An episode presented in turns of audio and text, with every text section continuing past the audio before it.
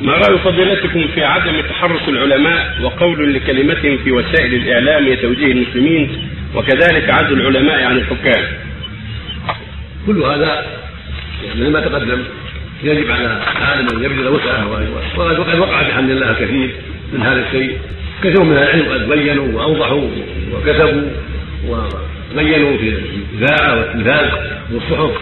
بينوا كثير ولكن أين المستجيب؟ لا من العامة ولا من الخاصة. ولكن ليس هو آه، يعني على المستوى الأكمل بل الحاجة تدعو إلى أكثر من ذلك.